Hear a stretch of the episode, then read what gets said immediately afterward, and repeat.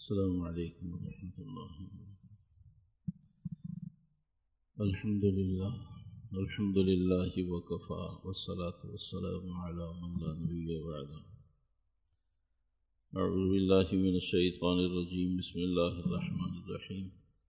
وما أرسلناك إلا رحمة للعالمين.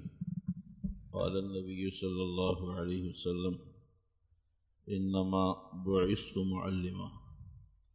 صدق الله مولانا العظيم وصدق رسوله النبي الكريم ونحن على ذلك لمن الشاهدين والشاكرين والحمد لله رب العالمين انما بعثت معلما سے متعلق. ما قبل سے مضمون چل رہا ہے کہ آپ صلی اللہ علیہ وسلم بہترین معلم ہیں. اور معلم باہر کی زندگی کا بھی ہوا کرتا ہے اور اندر کی زندگی کا بھی ہوا کرتا ہے۔ اندر کی زندگی سے متعلق خانگی زندگی ہے، بچوں کے ساتھ کی زندگی ہے، بیوی کے ساتھ کی زندگی ہے، ماں باپ کے ساتھ کی زندگی ہے، ساس سسر کے ساتھ کی زندگی ہے، یہ خانگی زندگی کہلاتی ہے۔ داخلی زندگی کہلاتی ہے۔ خارجی اور بیرونی زندگی اب تک چل رہی تھی کہ آپ صلی اللہ علیہ وسلم کا باہر کے لوگوں کے ساتھ، مقتدیوں کے ساتھ، نمازیوں کے ساتھ، صحابہ کے ساتھ، صحابیات کے ساتھ، دشمنوں کے ساتھ، پسند کرنے والوں کے ساتھ، ناپسند کرنے والوں کے ساتھ، تکلیف دینے والوں کے ساتھ رویہ اور برتاؤ کیا رہا۔ یہ خارجی زندگی کا حصہ تھا۔ آج کا مضمون داخلی زندگی ہے کہ داخلی زندگی میں آپ علیہ السلاۃ والسلام کا اپنا اہل و عیال کے ساتھ معاملہ کیسا رہا؟ عام طور سے جب ماقبل میں کئی سال پہلے یہ مضمون ایک آدھ دو جمعے میں کہیں آیا تھا، تو اس موقع پر بھی اس کا اظہار کیا تھا کہ ہمارے ہاں عام طور سے مردوں کے درمیان آپ علیہ السلام کی داخلی زندگی بیوی بچوں کے ساتھ، ازواج متحرات کے ساتھ کے جو واقعات ہیں، انہیں عام طور سے نہ ممبر سے ذکر کیا جاتا ہے، نہ مردوں کے حلقے میں اور نہ ہی پڑھنے اور تعلیم کے اعتبار سے، لٹریچر کے اعتبار سے۔ نہ جانے ہمارے ماحول میں کیا ایسا سکم ہے کہ ہم آپ علیہ صلاۃ والسلام کی خارجی زندگی کو بہت زیادہ اور داخلی زندگی کو بہت کم سننا اور بیان کرنا چاہتے ہیں۔ تو اس کی ضرورت محسوس ہوئی کہ بھئی بحیثیت مرد ہونے کے، بحیثیت بیٹا ہونے کے، بحیثیت خاوند ہونے کے، بحیثیت خسر ہونے کے ہماری ذمہ داریاں کیا ہیں؟ تو داخلی زندگی بھی اسی کمال اور علم کا حصہ ہے جو آپ علیہ صلاحت والسلام کی ذات بابرکت سے انسانوں کو ملا۔ تو آج کا مضمون ہے آپ صلی اللہ علیہ وسلم کا اہل و عیال کے ساتھ خارجی زندگی سے متعلق کچھ تفصیل۔ ایک موقع پر آپ صلی اللہ علیہ وسلم نے ارشاد فرمایا، خیرکم خیرکم بی اہلی، انا خیرکم بی اہلی، او کما قال علیہ السلاۃ والسلام۔ خیرکم خیرکم بی اہلی، اے لوگو، تم میں سے بہترین آدمی وہ ہے جو اپنی بیویوں کے ساتھ اچھا ہو۔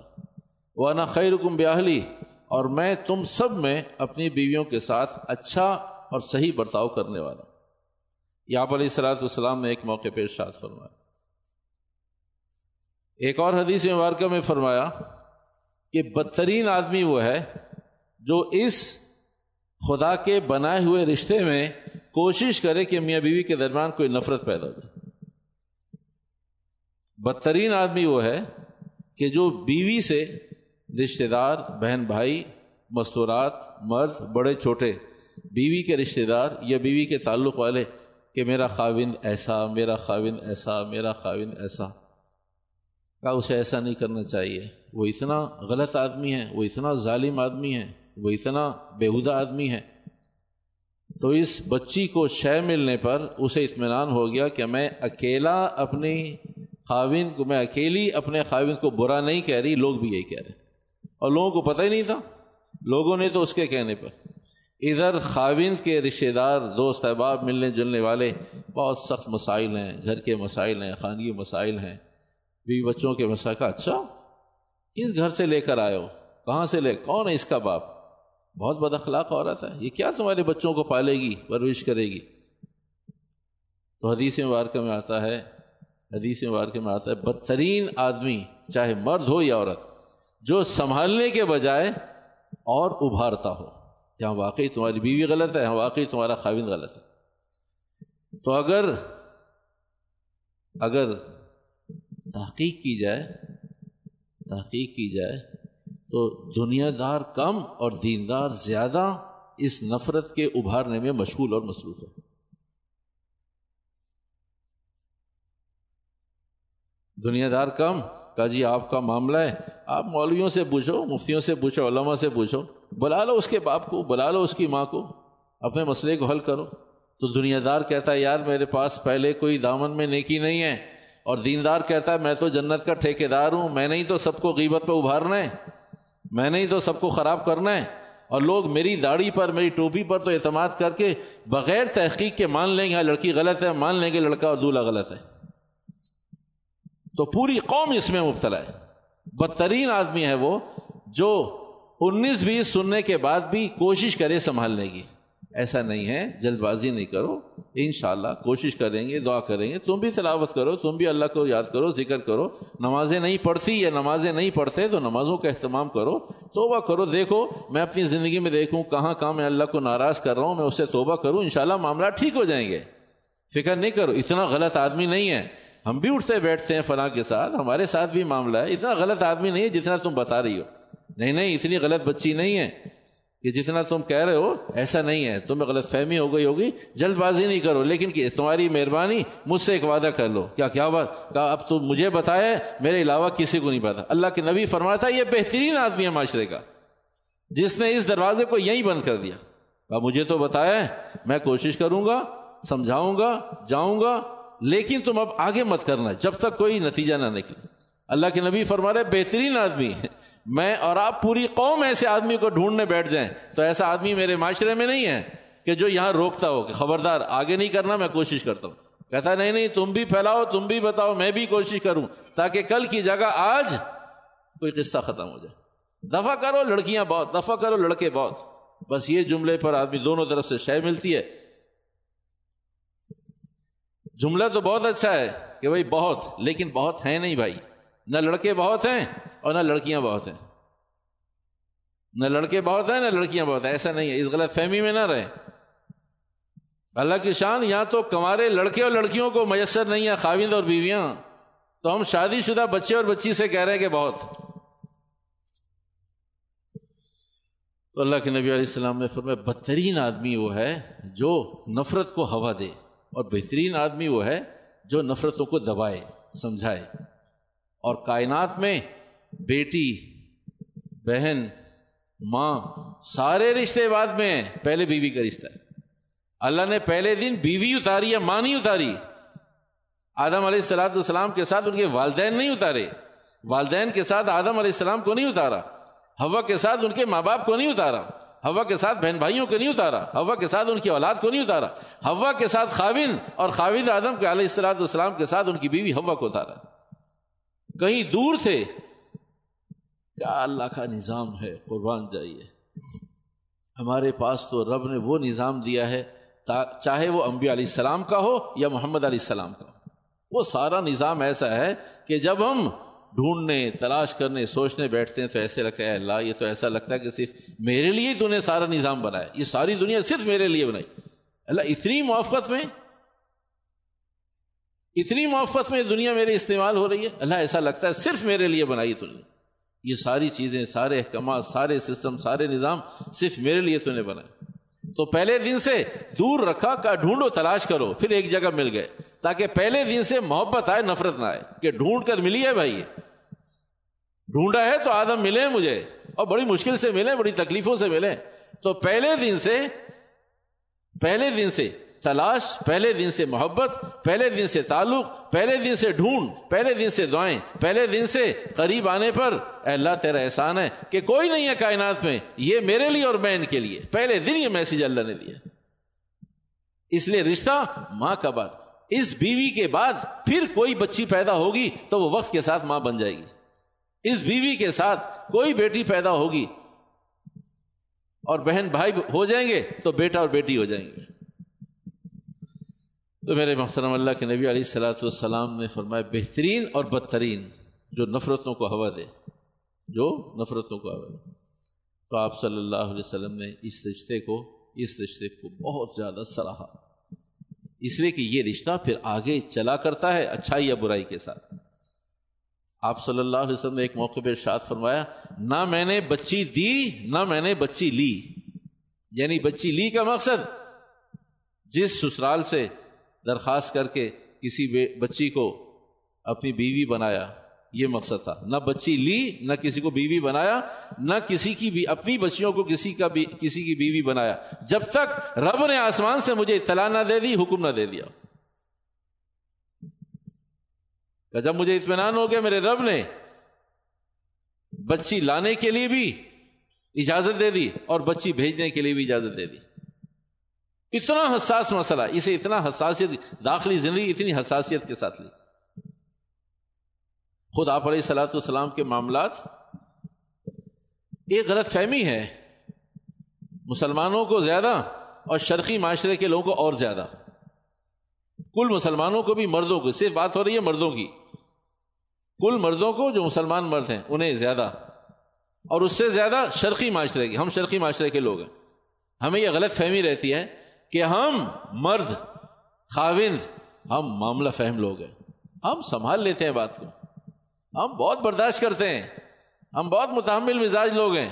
ہم تو خاندان کو لے کر چل رہے ہیں۔ ارے میں ہی دوں جو سب کو جوڑ کر چل رہا ہوں۔ ارے میں ہی دوں جو سب کو پروٹوکول عزت دیتا ہوں۔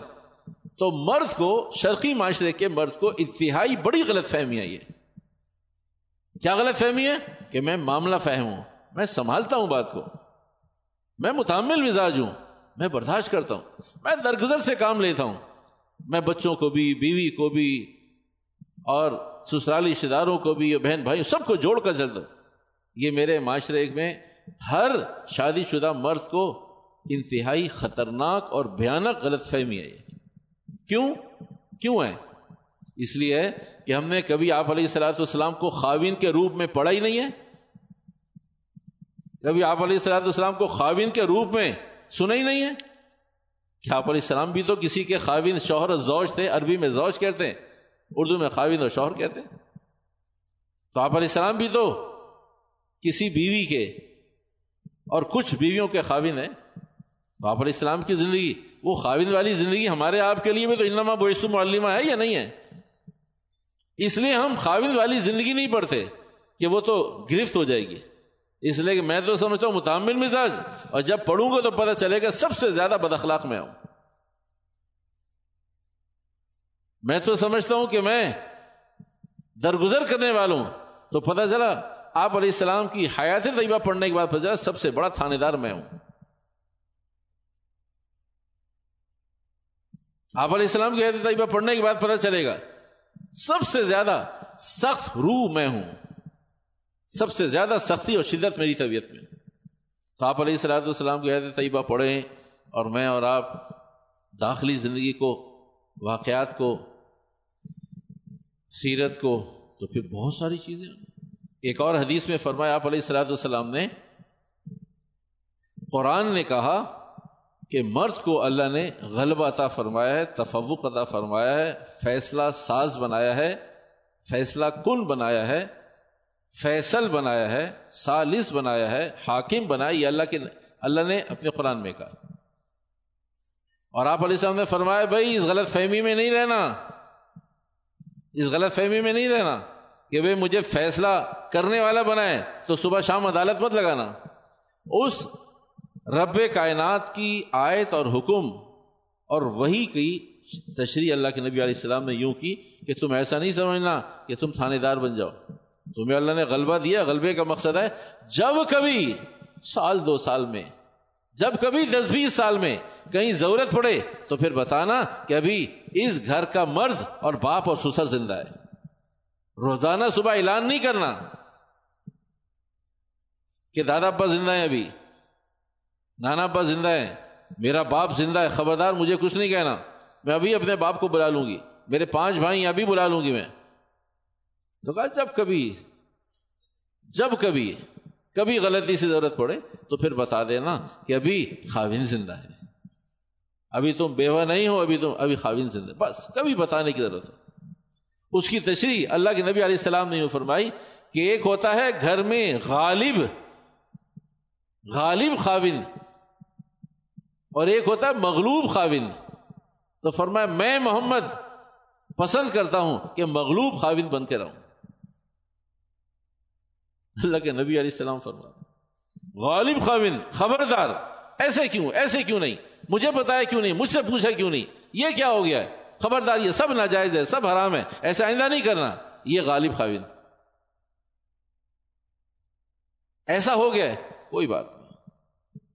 یہ نقصان ہو گیا کوئی بات نہیں اللہ کی طرف سے۔ یہ کرنا چاہتی ہوں، سمجھ میں آتا ہے تو کر لو۔ ایسے کرنا چاہیے۔ اگر تمہارے نزدیک ٹھیک ہے تو کر لو۔ یہ میں نے یوں خرچ کر دیا ہے۔ کہا میرے اور تمہارے علیحدہ علیحدہ تھوڑی ہے کوئی بات نہیں۔ اللہ نے دیے، اسی لیے دیے۔ یہ مغلوب خاوند ہے یہ مغلوب خاوند ہے اور غالب خاوند۔ غالب خاوند۔ فقیر کو اگر رات کی روٹیاں اور سالن بھی دیا ہو، تو کہا پوچھنا تو چاہیے، تمہارا تھوڑی ہے، حلال اور جائز تھوڑی ہے تمہارے لیے دینا۔ ایسے کیسے تمہیں ماسی کو دے دیا؟ ایسا کیسے تم نے اپنے ماں باپ کو دے دیا؟ ایسا کیسے تم نے اپنے رشتے داروں کو دے دیا؟ یہ غالب خاوند ہے تھانے دار ہے۔ ہر چیز پر کسم ہے، ہر چیز پر نگاہ ہے۔ اللہ کے نبی فرماتے ہیں، مغلوب خاوند۔ مغلوب خاوند، کوئی بات نہیں در گزر در گزر جب اللہ کے نبی علیہ السلاۃ والسلام کی حیات طیبہ کو سننے، پڑھنے بیٹھیں گے، تو پھر سمجھ میں آئے گا کہ ہم سب شرقی معاشرے کے خاوند، جس کو موقع مل جائے صحیح۔ وہ تھانے دار سے کم نہیں۔ وہ چاہتا ہے کہ میں اپنی حیثیت کو منواؤں۔ ارے اللہ نے حیثیت دی ہے مرد کو۔ مرد مرد ہے، وہ کچھ اور تھوڑی بن سکتا ہے۔ باپ باپ ہے کچھ اور تھوڑی بن سکتا ہے۔ خاوند خاوند ہے کچھ اور تھوڑی بن۔ اللہ نے بنایا اسے۔ جسے اللہ نے بنایا تو یہ چاہتا ہے کہ میں تاکہ اللہ کو بھی بتاؤں، رسول کو بھی بتاؤں، اپنی فیملی کو بتاؤں کہ مجھے اللہ نے اختیارات اور رائٹس دیے صبح شام ان رائٹس کا اظہار کرتا ہے۔ آپ علیہ السلاۃ والسلام کی حیرت طیبہ، تو یہ غلط فہمی کی وجہ یہ ہے کہ ہم نے آپ علیہ السلام کو خاوین کے روپ میں، خاوین کی حیثیت میں، زوج کی حیثیت میں نہ کبھی پڑھا، نہ کبھی سنا۔ خدا آپ علیہ السلام کا عمل قربان چاہیے قربان چاہیے بیویوں سے کہتے تھے، آپ علیہ السلاۃ والسلام جب دنیا سے پردہ فرما گئے، مستقل مدینہ منورہ میں قیام فرما لیا آپ علیہ السلاۃ والسلام نے اس وقت آپ کے بعد اس وقت آپ کی نو بیویاں حیات تھیں۔ اور ایک بھی شاکی نہیں تھی، ایک کی بھی شکایت کسی کی ایک ہو، وہ شاکی ہوتی ہے۔ دو ہو تو بدلی قولا شاکی ہوتی ہے۔ کسی کی نو ہو اور ایک بھی شاکی نہیں۔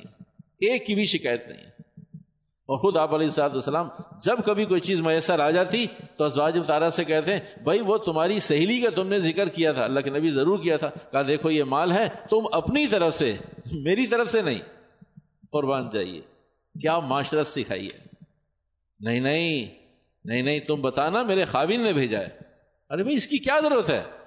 کہا بتانے میں حرج کیا ہے؟ اب اس پر ایک لڑائی اور وہ ہدیہ بھی نہیں پہنچا اور گھر میں پانچ دن تک لڑائی رہی۔ خاوین کہتا اپنی سیلی کو بتاؤ، میں نے بھیجا ہے۔ وہ کہتی، سیلی میری ہے، آپ کی ہے۔ اللہ کے نبی نے پہلے دن دروازہ بند کر کہا، اپنی طرف سے۔ کہا، محمد نے نہیں۔ تو کیا فاطمہ، کیا صفیہ، کیا زینب، کیا عائشہ کی سہیلیاں نہیں جانتی کہ میرے خاوین نے بھیجا یا میں نے بھیجا ہے؟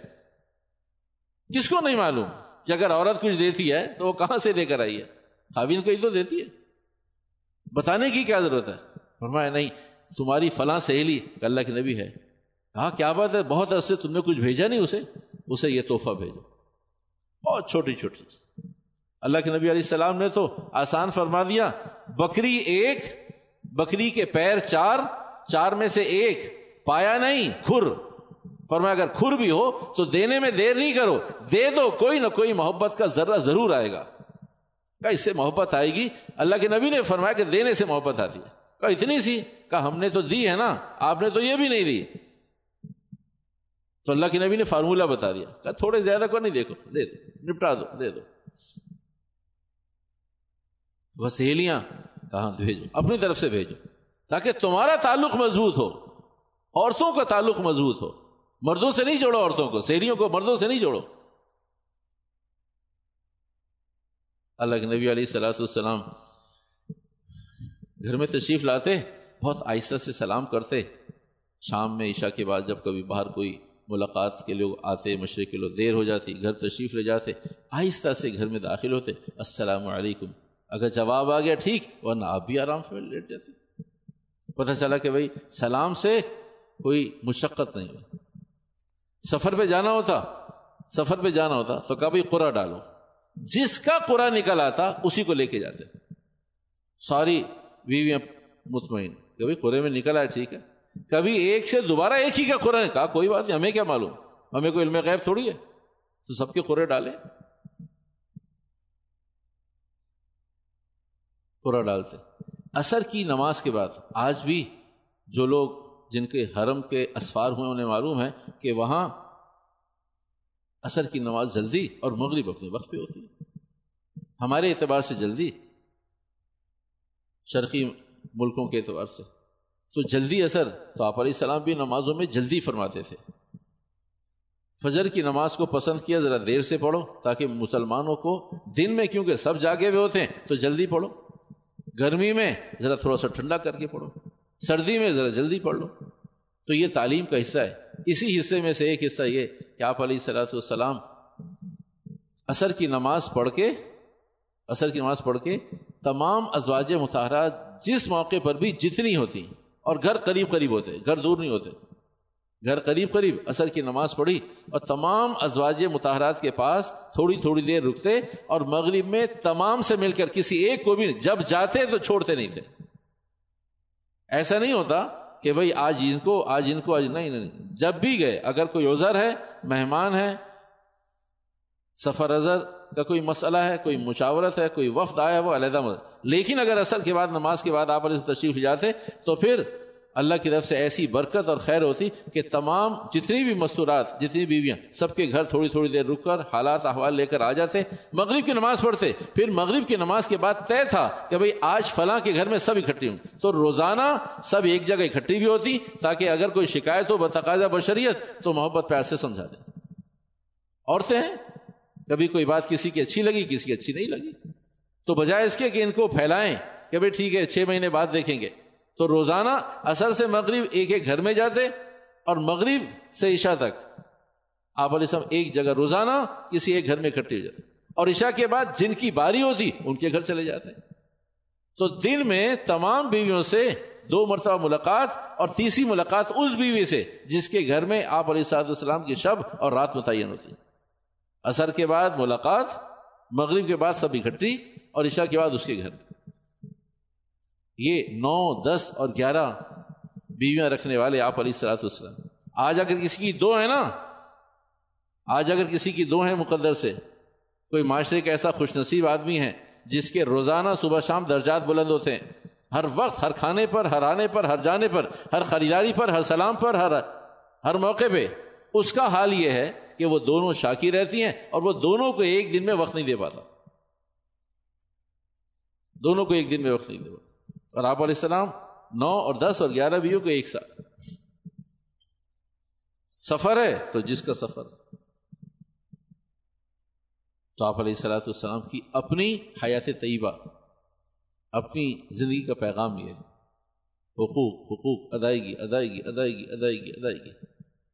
ایک موقع پر اگلا مضمون اور بات سننے کے بعد رائے قائم کرنے سے پہلے کسی سمجھدار سے پوچھ لیجیے گا۔ ورنہ سن لیں، ختم ہو گئی بات۔ حضرت صفیہ رضی اللہ تعالی عنہ زوجہ محترمہ ہے حضرت صفیہ رضی اللہ تعالی عنہ زوجہ محترمہ ہے اس لیے کہ صحابہ عمومی طور سے، عمومی طور سے صحابہ بھی سبھی، وہ مسلمان تو آپ علیہ صلاح السلام کی دعوت پہ ہوئے۔ اس سے پہلے تو اپنے اپنے قبیلوں سے اور پچھلی ملت ابراہیمی پر اپنی زندگیاں گزار رہے تھے۔ یا الناس قولو لا الہ الا تفلیحو کے بعد مسلمان ہوئے نا۔ اس سے پہلے تو سب کسی نہ کسی قبیلے سے جڑے ہوئے تھے۔ تو صفیہ رضی اللہ تعالی عنہ بھی یہود کے قبیلے سے متعلق تھی جب مسلمان ہو گئی پھر پیغام بھیجا، پھر آپ علیہ صاحب السلام کی نکاح میں آ گئی تو حضرت زینب بنت جہش رضی اللہ تعالیٰ نے کسی موقع پر اشارتاً، کنایتاً یہ بات کہی کہ آپ کو معلوم ہے نا اصل آپ کا قبیلہ کیا ہے۔ یعنی اشارہ کیا کہ آپ یہود قبیلے سے ہیں اور مسلمانوں کے یہود کوئی پسندیدہ لوگ نہیں ہیں، کبھی بھی نہیں رہے۔ تو حضور علیہ السلاۃ والسلام کو پتہ چلا تو حضرت زینب بن سے جہاز سے آپ علیہ السلاۃ والسلام اتنے دن تک ناراض رہے جب تک انہوں نے معذرت نہ کری آپ علیہ السلام سے بھی معذرت کی، حضرت صفی اپنی سوکن سے بھی معذرت کی۔ کہا، معاف کرنا، میں آپ علیہ السلاۃ والسلام کی طبیعت پر بوجھ دیکھتی ہوں، تو میں یہی وجہ ہے۔ تو ان سے بھی معذرت کی، آپ علیہ السلام سے بھی معذرت کی۔ اس لیے مغرب کے بعد بیویوں سے کہتے ایک جگہ اکٹھے ہو جاؤ۔ کوئی بات سمجھانی ہوتی تاکہ قیامت تک کے لیے، قیامت تک کے لیے ایک پیغام اور میسج دے دیا کہ بھائی اگر ایک سے زائد بیویاں ہوں تو روزانہ خیر خبر رکھنا ضروری ہے، ورنہ ایسا شوق نہ فرمائیں جب حقوق نہ ادا کر سکے قرآن نے اجازت ضرور دی ہے، حقوق کے ساتھ اجازت دی ہے۔ اگر حقوق نہیں ہے تو اجازت نہیں ہے۔ ایک سے زائد بیویوں کی قطن اجازت نہیں ہے، اگر ظلم کے ساتھ ایک سے دوسری بیوی کرنی ہے۔ زیادتیوں کے ساتھ۔ کہ جی میں کچھ نہیں دوں گا، نہ آؤں گا، نہ جاؤں گا، نہ تمہارے بچے نہ اب وہ پہلی بیوی کے بچے تمہارے بچے ہو جاتے ہیں۔ پہلی بیوی کے ماں باپ تمہارے ماں باپ ہو جاتے ہیں۔ پہلی بیوی کے مسائل تمہارے مسائل۔ کیا تم مسائل خود دیکھنا۔ میں نے دوسری شادی کر لی ہے۔ تو اللہ کے نبی علیہ سے فرماتے ہیں، اگر حقوق ہیں تو اجازت ہے۔ ایک کی بھی، دو کی بھی، چار کی بھی۔ اور نہیں ہے تو دوسری کی اجازت۔ حرام اور ناجائز ہے۔ اگر کسی نے اس بنیاد پہ شادی کرنی ہے۔ حرام اور ناجائز ہے۔ بہت ذمہ داری سے عرض کر رہا ہوں کہ بھائی کوئی حق ادا نہیں کروں گا، کوئی مہر نہیں دوں گا۔ نہ آؤں گا، نہ جاؤں گا، نہ پوچھوں گا۔ مرو، جیو جو مرضی، اپنے بچوں کو خود دیکھو، تعلیم خود دیکھو۔ تو ایسی شادی حرام اور ناجائز ہے۔ جب تک یہ شادی دوسری رہے گی، اس وقت تک صبح اور شام زندگی تمام یہ آدمی معاشیت کے ساتھ زندگی گزارے۔ حقوق کی ادائیگی کے ساتھ حکم دیا ہے۔ اگلا مسئلہ اور زیادہ حساس ہے۔ اگلا مسئلہ۔ گیارہ شادیوں کا مسئلہ، یہ ایک علیحدہ مضمون ہے، وقت ہوگا انشاءاللہ، کبھی ضرور ذکر کریں گے اسے۔ لیکن ابھی کا جو مسئلہ ہے، وہ مسئلہ یہ، حضور علیہ السلاۃ والسلام نے دیکھا ام عائشہ صدیقہ رضی اللہ تعالیٰ عنہ پانی پی رہی ہیں۔ اس زمانے میں آپ خورے، بڑے جار ہوتے تھے مٹی کے اور لکڑی کے۔ شیشے اور پلاسٹک کا زمانہ نہیں تھا۔ تو لکڑی اور مٹی کے برتن ہوتے تھے۔ تو معاشہ صدیقہ پانی پی رہی تھی۔ آپ علیہ السلام دور تھے۔ کا اشارہ کیا اور زبان کا تھوڑا سا پانی چھوڑ دے۔ معاشہ نے پانی چھوڑ دیا۔ تو تھوڑا سا پانی چھوڑ دے۔ ہمائشہ نے چھوڑ دی تو جب قریب پہنچے ہمائشہ نے پیش کیا۔ فرمایا، بتاؤ کہ تمہارے ہونٹ کہاں لگے تھے؟ محمد بھی وہی ہونٹ لگا کر پانی پئیں گے۔ اس طرح کے بہت سارے واقعات ہیں۔ اس مسئلے کو دروازے کو یہاں بند کر کے پھر آگے چلتے ہیں۔ یہ اظہار عشق نہیں ہے میرے بھائیوں یہ اظہار تعلیم ہے تاکہ میرے بعد والے پاگل نہ ہو جائیں۔ میرے بعد والے حلال کو چھوڑ کر حرام میں نہ لگ جائیں۔ وہ دعوتوں میں نہ تلاش کر رہے ہوں۔ وہ برتنوں میں نہ تلاش کر رہے ہوں کہ فلاں کے ہونٹ اور فلاں کی لبیسی کہاں لگی ہوئی ہے۔ اللہ کے نبی نے پہلے دن اس دروازے کو بند کیا کہ صرف بیوی کے ساتھ اور وہ بھی اس لیے کہ میں ان نما بوئس معلمہ میں معلم ہوں، مجھے تعلیمات دینی ہے اظہار عشق نہیں ہے یہ۔ یہ اظہار تعلیم ہے کہ مجھے امت تک پہنچانا کیسے۔ اگر کوئی آدمی اپنی بیوی کے ساتھ یہ معاملہ کرے تو فرمایا سنت کی نیت سے کر لے، اجر ملے گا، جنت ملے گی گناگار نہیں ہوگا۔ نہ کرے، کوئی بات نہیں۔ لیکن انتہا بتا دی۔ اظہار عشق نہیں ہے، اظہار تعلیم ہے۔ فرمایا جہاں آپ نے منہ لگایا تھا وہ جگہ بتائیے۔ تو نے بتائی، آپ علیہ السلام نے بقیہ تھوڑا سا پانی وہیں سے پیا، تاکہ اس بیوی کو پتہ چل جائے کہ بھائی میں محبت سب سے یکساں رکھتا ہوں۔ قربان جائیے۔ کیا معاشرت ہے؟ کیا معاشرت کبھی ان چیزوں کو نہ سنتے، پڑھتے، اور آپ علیہ السلام کی بحثیت خاوند کو سننا، پڑھنا ہم نے چھوڑ دیا۔ اس لیے اب ان ساری چیزوں کو ہم نے بھی، کیوں بازاری ماحول ہے؟ تو اس لیے ہم سوچتے، پتہ نہیں کون کیا کہے گا۔ ارے بھائی، میرے نبی کی معاشرت ہے۔ آپ علیہ السلاۃ السلام کا انداز۔ اس زمانے میں بہت نفیس اور چھوٹا چھوٹا گوشت اور اس کی بوٹیاں کاٹنے کا نظام اور رواج نہیں تھا۔ جانور ذبح بیس منٹ، پچیس منٹ آج کے اعتبار سے وہ کیسے؟ بڑے بڑے بوٹیاں نہیں، بڑے بڑے بوٹے۔ لیکن پکاتے بھی تھے۔ اس زمانے میں زمین میں آگ جلا کر پکاتے تو معائشہ کبھی بڑی بوٹی ہوتی اور اسے پورا نہیں کھا پاتی۔ تو فرمایا اے عائشہ، آپ نے اور اشتہا طلب ہے؟ کہا، نہیں، اللہ کے کہ اچھا مجھے دیجیے۔ اور پوچھتے کہ تمہارے تمہارے ہونٹ اور تمہارے دانت کہاں سے تم نے نوچا تھا گوشت؟ میں بھی وہیں سے نوچ کر کھاؤں گا۔ اظہار تعلیم، اظہار ان لوگوں کو پتہ چل جائے کہ بھائی یہ زندگی ہے، یہ خان کی زندگی ہے، یہ معاشرتی زندگی ہے کہ میرے نبی علیہ السلاۃ والسلام کا انداز یہ تھا۔ تو میرے محترم یہ وہ خانگی اور داخلی زندگی ہے جس کے بعد یہ وہ بنیادیں ہیں کہ یا اچھی اور یہ بنیاد بری۔ اس وقت امت مسلمہ کے ہاں عمومی طور سے دیندار ہوں غیر دیندار ہوں ایک عمومی طور سے بدگمانی کا ایلیمنٹ موجود ہے۔ اس لیے موجود ہے، اس لیے موجود ہے کہ جہاں تک شریعت نے جانے کو کہا ہے، ہم وہاں تک جانے کو تیار ہی نہیں ہیں۔ حلال میں جانے کو تیار نہیں ہے حرام کے لیے راستے نکال رہے اللہ کے نبی نے حلال جانے کو بتایا، حلال پروسیس بتایا۔ کہ بھائی کوئی آدمی اگر محبت کرتا ہے تو اس حد تک محبت کر سکتا ہے، اطمینان دلا سکتا ہے۔